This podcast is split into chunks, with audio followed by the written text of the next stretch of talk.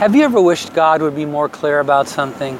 I think every Christian has, especially when we're going through something difficult and are desperate to know why.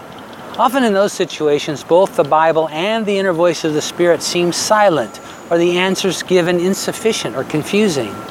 That's what happened in John chapter eleven, verses eleven to sixteen, when Jesus attempted to explain to his disciples why he'd waited before departing for Bethany to be with his sick friend.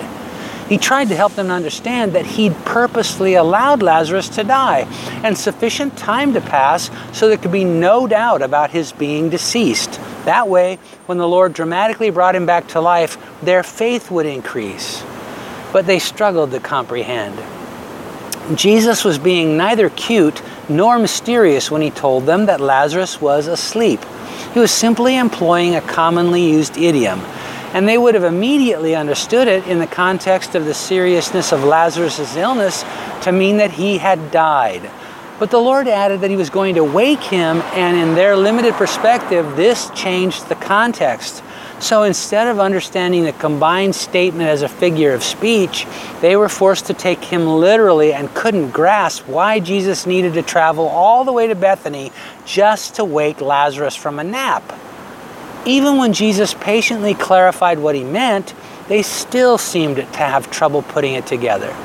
First, even though Luke's Gospel tells us they had twice previously witnessed Jesus bring someone back to life, it certainly wasn't an everyday occurrence, and they likely struggled to believe he could do it after so much time had passed.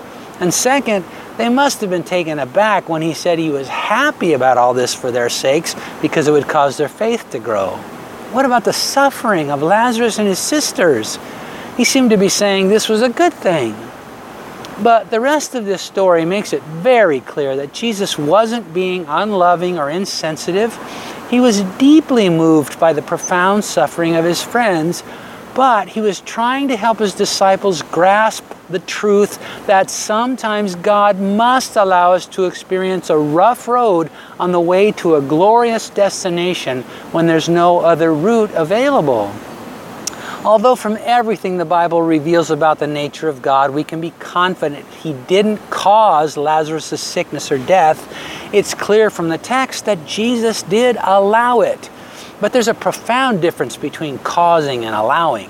And this episode reveals that sometimes it's just not possible for us to grasp from our limited perspective the wonderful things our unlimited God is up to in the midst of a challenging circumstance.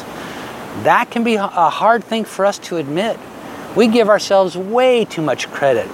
We like to think that the comprehension issue is never our fault. If God would just make himself clear, we'd certainly be able to understand.